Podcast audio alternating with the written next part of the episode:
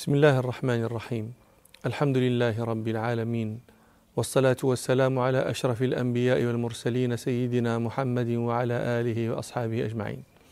ذكرنا أن عبد القيس وفدوا على رسول الله صلى الله عليه وسلم مرتين، قدمة أولى فأمرهم رسول الله صلى الله عليه وسلم ونهاهم وأثنى عليهم، وقدمة ثانية كانت في هذا العام في عام الوفود أي في العام التاسع الهجري. روى أحمد وابن حبان وأبو يعلى عن الأشج العصري رضي الله عنه، العصري نسبة إلى عصر بطن من عبد القيس، عن الأشج العصري رضي الله عنه أنه أتى رسول الله صلى الله عليه وسلم في رفقة من عبد القيس ليزوره، فلما قدموا رفع لهم النبي صلى الله عليه وسلم، ظهر لهم ورأوه فأناخوا ركابهم وابتدره القوم، أسرعوا إليه ولم يلبسوا إلا ثياب سفرهم، وأقام العصري يعقل ركاب أصحابه وبعيره، ثم أخرج ثيابه من عيبته من صندوقه، وذلك بعين رسول الله صلى الله عليه وسلم، رسول الله صلى الله عليه وسلم ينظر إليه، ثم بعد ذلك أقبل إلى رسول الله صلى الله عليه وسلم فسلم عليه، فقال له رسول الله صلى الله عليه وسلم: إن فيك لخلقين يحبهما الله ورسوله. فقال له الأشج: ما هما يا رسول الله؟ فقال: الأناة والحلم. فقال الأشج: شيء جبلت عليه أو شيء أتخلقه أتكلف أن يكون خلقا لي؟ فقال له صلى الله عليه وسلم: لا، بل جبلت عليه، فحمد الله. ثم قال صلى الله عليه وسلم للوفد: معشر عبد القيس، ما لي أرى وجوهكم قد تغيرت. وهذا يدل على أنهم وفدوا على رسول الله صلى الله عليه وسلم قبل ذلك، لأنه لا يرى التغير في الوجه إلا من عرف الوجه قبل ذلك. فقال لهم صلى الله عليه وسلم: معشر عبد القيس، ما لي أرى وجوهكم قد تغيرت؟ فقالوا: يا نبي الله، نحن بأرض وخمة، وكنا نتخذ من هذه الأنبذة ما يقطع اللحمان في بطوننا، فلما نهيتنا عن الظروف فذلك الذي ترى في وجوهنا. فقال صلى الله عليه وسلم: إن الظروف لا تحل ولا تحرم، ولكن كل مسكر حرام، وليس أن تجلسوا فتشربوا حتى إذا ثملت العروق تفاخرتم. فوثب الرجل على ابن عمه فضربه بالسيف فتركه أعرج. قال: وفي القوم يومئذ أعرج أصابه ذلك. ثم وفد على رسول الله صلى الله عليه وسلم ضمام بن ثعلبة رسولا من بني سعد بن بكر. روى البخاري في صحيحه عن أنس بن مالك رضي الله عنه قال: بينما نحن جلوس مع النبي صلى الله عليه وسلم في المسجد، دخل رجل على جمل فأناخه في المسجد ثم عقله، ثم قال: أيكم محمد؟ صلى الله عليه وسلم. ورسول الله صلى الله عليه وسلم جالس بين ظهرين أصحابه متكئ بينهم، فقلنا: هذا الرجل الأبيض المتكئ. فقاله الرجل: يا ابن عبد المطلب. فقاله النبي صلى الله عليه وسلم: قد أجبتك. فقال الرجل: إني سائلك فمشدد عليك في المسألة، فلا تجد علي في نفسك، لا تغضب من التشديد الذي سوف يكون في مسألتي. فقال صلى الله عليه وسلم: سل عما بدا لك. فقاله الرجل: أسألك بربك ورب من قبلك، آه الله أرسلك إلى الناس كلهم؟ قال صلى الله عليه وسلم: اللهم نعم. فقال الرجل: أنشدك بالله، آه الله أمرك أن نصلي الصلوات الخمس في اليوم والليلة؟ قال صلى الله عليه وسلم: اللهم نعم. فقال: أنشدك بالله، آه الله أمرك أن نصوم هذا الشهر من السنة؟ قال صلى الله عليه وسلم: اللهم نعم. فقال: أنشدك بالله، آه الله أمرك أن تأخذ هذه الصدقة من أغنيائنا فتقسمها على فقرائنا؟ فقال صلى الله عليه وسلم: اللهم نعم. ولعل السامع يتساءل، يعني هذا الذي جاء، هذا ضمام بن ثعلبة، جاء يسأل كيف عرف هذه الأمور من أمور الإسلام، وإنما هو جاء سائلا عن الإسلام، هو سأل عن التوحيد وسأل عن الصلاة والصوم إلى آخره، كيف عرف هذه الأمور فسأل عنها، وهو إن المفروض يعني أنه جاء يسأل عن شيء لا يعرفه؟ والجواب أن رسول الله صلى الله عليه وسلم كان أرسل إلى قوم ضمام بن ثعلبة هذا السائل، وهم بنو سعد بن بكر، كان أرسل إليهم رجلا يدعوهم إلى الإسلام، فأتاهم وبلغهم رسالة رسول الله صلى الله عليه وسلم، ثم بعثوهم بعد ذلك رجلا منهم يأتي رسول الله صلى الله عليه وسلم فيأتيهم بجلية الخبر. والدليل على هذا ما رواه أحمد وأبو داود عن ابن عباس رضي الله عنهما قال: بعثت بنو سعد بن بكر ضمام بن ثعلبة وافدا إلى رسول الله صلى الله عليه وسلم فقدم عليه، وذكر الحديث إلى آخره. وفي رواية عند مسلم لحديث أنس الذي ذكرنا أن رجلا من أهل البادية جاء فقال: يا محمد صلى الله عليه وسلم، أتانا رسولك فزعم لنا أنك تزعم أن الله أرسلك، فقال صلى الله عليه وسلم: صدق. فقال الرجل: فمن خلق السماء؟ قال النبي صلى الله عليه وسلم: الله. فقال الرجل: فمن خلق الأرض؟ قال صلى الله عليه وسلم: الله. فقال الرجل: فمن نصب هذه الجبال وجعل فيها ما جعل؟ فقال صلى الله عليه وسلم: الله. فقال الرجل: فبالذي خلق السماء وخلق الأرض ونصب هذه الجبال آه الله أرسلك؟ فقال صلى الله عليه وسلم: نعم. قال: وزعم رسولك أن علينا خمس صلوات في يومنا وليلتنا؟ قال صلى الله عليه وسلم: صدق. قال: فبالذي أرسلك آه الله أمرك بهذا؟ قال صلى الله عليه وسلم: نعم. قال الرجل: وزعم رسولك أن علينا زكاة في أموالنا؟ فقال صلى الله عليه وسلم: صدق. قال الرجل: فبالذي أرسلك آه الله أمرك بهذا؟ قال صلى الله عليه وسلم: نعم. قال الرجل: وزعم رسولك أن علينا صوم شهر رمضان في سنتنا؟ فقال رسول الله صلى الله عليه وسلم: صدق. فقال الرجل: فبالذي أرسلك آه الله أمرك بهذا؟ فقال صلى الله عليه وسلم: نعم. قال الرجل: وزعم رسولك أن علينا حج البيت من استطاع إليه سبيلا؟ فقال صلى الله عليه وسلم: صدق. فقال الرجل: آمنت بما جئت به، وأنا رسول من ورائي من قومي، وأنا ضمام بن ثعلبة أخو بني سعد بن بكر. ثم رجع ضمام إلى قومه فبلغهم فآمنوا أجمعون.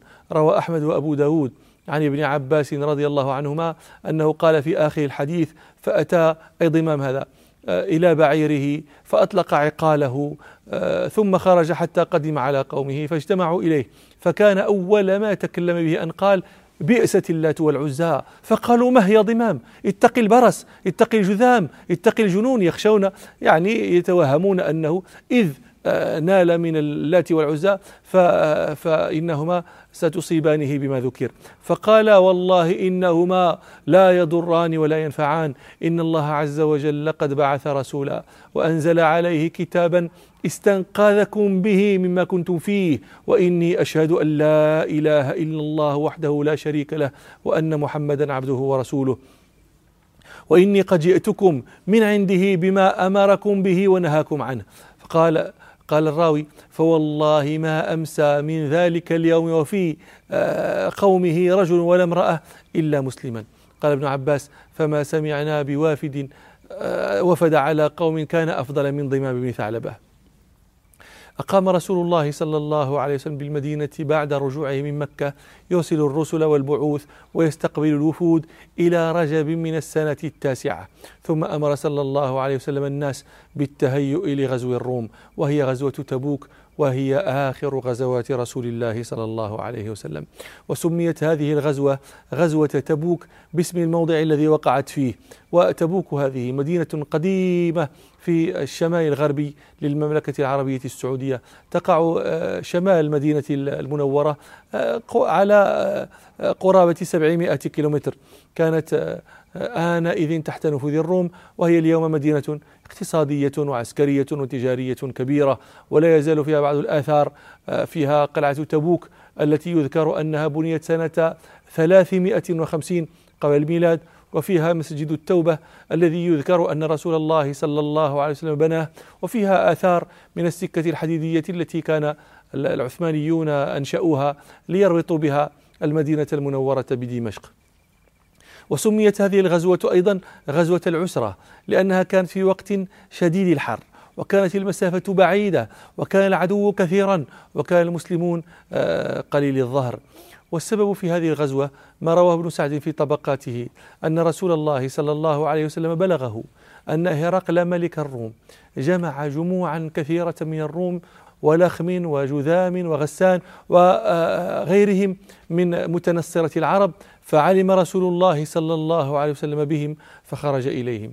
ويؤكد هذا الذي ذكره ابن سعد ما رواه البخاري ومسلم في صحيحيهما من قول عمر بن الخطاب رضي الله عنه في قصة هجر رسول الله صلى الله عليه وسلم لأزواجه، قال: وكنا نتحدث أن غسان تنعل الخيل لتغزونا.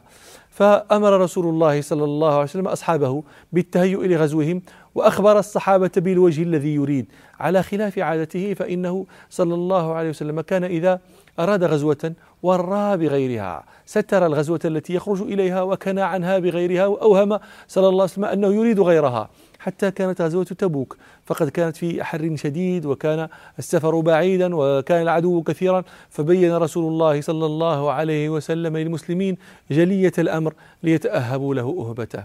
وحث رسول الله صلى الله عليه وسلم الصحابة على الإنفاق لتجهيز الجيش، فأنفق الصحابة رضي الله عنهم، وكان من أعظمهم نفقة ذلك اليوم عثمان رضي الله عنه. روى البخاري أن عثمان بن عفان حين حوصر أشرف عليه، حين حوصر حاصره القوم الذين خرجوا عليه، والحصار المعروف الذي أفضى إلى قتله رضي الله عنه، حين حوصر أشرف عليهم وقال: أنشدكم الله ولا أنشد إلا أصحاب رسول الله صلى الله عليه وسلم، ألستم تعلمون أن رسول الله صلى الله عليه وسلم قال: من جهز جيش العسرة فله الجنة، فجهزتهم فصدقوا بما قالوا صدقت، يعني كان ذلك. روى أحمد والترمذي عن عبد الرحمن بن سامرة رضي الله عنه قال: جاء عثمان بن عفان إلى النبي صلى الله عليه وسلم بألف دينار في ثوبه حين جهز النبي صلى الله عليه وسلم جيش العسرة، فقال: فصبها في حجر رسول الله صلى الله عليه وسلم، فجعل رسول الله صلى الله عليه وسلم يقلبها بيده ويقول: ما ضر ابن عفان ما عمل بعد اليوم، يرددها مرارا صلى الله عليه وسلم. وروى الطبري عن عبد الرحمن بن عوف رضي الله عنه أن رسول الله صلى الله عليه وسلم قال: تصدقوا فإني أريد أن أبعث بعثا، وهو هذا بعث تبوك. فقال عبد الرحمن بن عوف: يا رسول الله، إن عندي أربعة آلاف، ألفين أقرضهما الله وألفين لعيالي. فقال له رسول الله صلى الله عليه وسلم: بارك الله لك فيما أعطيت، وبارك الله لك فيما أمسكت. وهكذا مضى الصحابة في الإنفاق، كل حسب طاقته. روى البخاري عن أبي مسعود البدري رضي الله عنه قال: لما أمرنا بالصدقة كنا نحامل، نتكلف الحمل على ظهورنا بالأجرة لنكتسب ما نتصدق به. قال: فجاء أبو عقيل بنصف صاع. ومن الصحابة من تشوفت نفسه إلى الإنفاق في سبيل الله، لكن أقعده عن ذلك الفقر، منهم علبة بن زيد الأنصاري الأوسي. فقد ذكر الحافظ ابن حجر في ترجمته من الإصابة أن رسول الله صلى الله عليه وسلم لما حض على الصدقة جاء كل رجل منهم على طاقته وبما عنده، فقام علبة بن زيد من الليل يصلي، فتهجد ما شاء الله، ثم بكى وقال: اللهم إنك أمرت بالجهاد ورغبت فيه، ثم لم تجعل عندي ما أتقوى به، ولم تجعل في يد رسولك ما يحملني عليه، اللهم إني أتصدق بعرضي على من ناله من خلقك. فأمر رسول الله صلى الله عليه وسلم مناديا فنادى: أين المتصدق بعرضه البارحة؟ فقام علبة فقال له صلى الله عليه وسلم: قد قبلت صدقتك. وكدأب المنافقين، فقد جعلوا يتناولون أصحاب الصدقات هؤلاء. روى البخاري عن أبي مسعود البدري رضي الله عنه قال: لما أمرنا بالصدقة كنا نحامل، قلت لكم إن معنى نحاملها هنا أي نتكلف الحمل على ظهورنا بالأجرة لنكتسب ما نتصدق به. قال: فجاء أبو عاقل بنصف صاع، فقال المنافقون: إن الله لغني عن صدقتي، هذا يعني وما قدر نصف صاع. وجاء رجل فتصدق بشيء كثير، فقالوا: مرائي، يعني تصدق، إن تصدق بالقليل قالوا، وإن تصدق بالكثير قالوا. قالوا: مرائي، ما فعل هذا الآخر إلا رياء. فنزل قول ربنا: الذين يلمزون المتطوعين من المؤمنين في الصدقات والذين لا يجدون إلا جهدهم فيسخرون منهم، سخر الله منهم ولهم عذاب أليم. ولم يكتف المنافقون بذلك، بل أزمعوا التخلف وطفقوا يذكرون أعذارا، ففضحهم ربنا سبحانه بقوله: لو كان عرضا قريبا وسفرا قاصدا لاتبعوك، ولكن بعدت عليهم الشقة، وسيحلفون بالله لو استطعنا لخرجنا معكم، يهلكون أنفسهم والله يعلم إنهم لكاذبون. لو كان عرضا قريبا، لو كانت غنيمة قريبة، وسفرا قاصدا سهلا معلوم الطرق لاتبعوك، ولكن بعدت عليهم الشقة، بعدت عليهم الطريق. وسيحلفون بالله لو استطعنا لخرجنا معكم، لو كان لنا ساعة في الظهر وساعة في المال لخرجنا معكم، يهلكون أنفسهم بالكذب والنفاق، والله يعلم إنهم لكاذبون. ولم يقنعوا بذلك من أنفسهم، يعني أن يتخلفوا عن رسول الله صلى الله عليه وسلم، حتى جعلوا يثبطون غيرهم، ففضحهم ربنا سبحانه أيضا في قوله: فرح المخلفون بمقعدهم خلاف رسول الله وكرهوا أن يجاهدوا بأموالهم وأنفسهم في سبيل الله وقالوا لا تنفروا في الحر قل نار جهنم أشد حرا لو كانوا يفقهون فليضحكوا قليلا وليبكوا كثيرا جزاء بما كانوا يكسبون. وذكر ابن إسحاق أن رهطا من المنافقين منهم مخشي بن حمير قال بعضهم لبعض: ورسول الله صلى الله عليه وسلم منطلق إلى تبوك، أتحسبون جلاد بني الأصفر كقتال العرب بعضهم بعضا؟ والله لكأن بكم غدا مقرنين في الحبال يرهبون المؤمنين ويخذلونهم. فقال مخشي بن حمير: والله لوددت أني أقاضى على أن يضرب كل رجل منا مئة جلدة وأننا ننفلت، أن ينزل فينا قرآن لمقالتكم هذه. ونكمل حديثنا فيما نستقبل إن شاء الله. سبحانك اللهم وبحمدك، أشهد أن لا إله إلا أنت، أستغفرك وأتوب إليك، والحمد لله رب العالمين.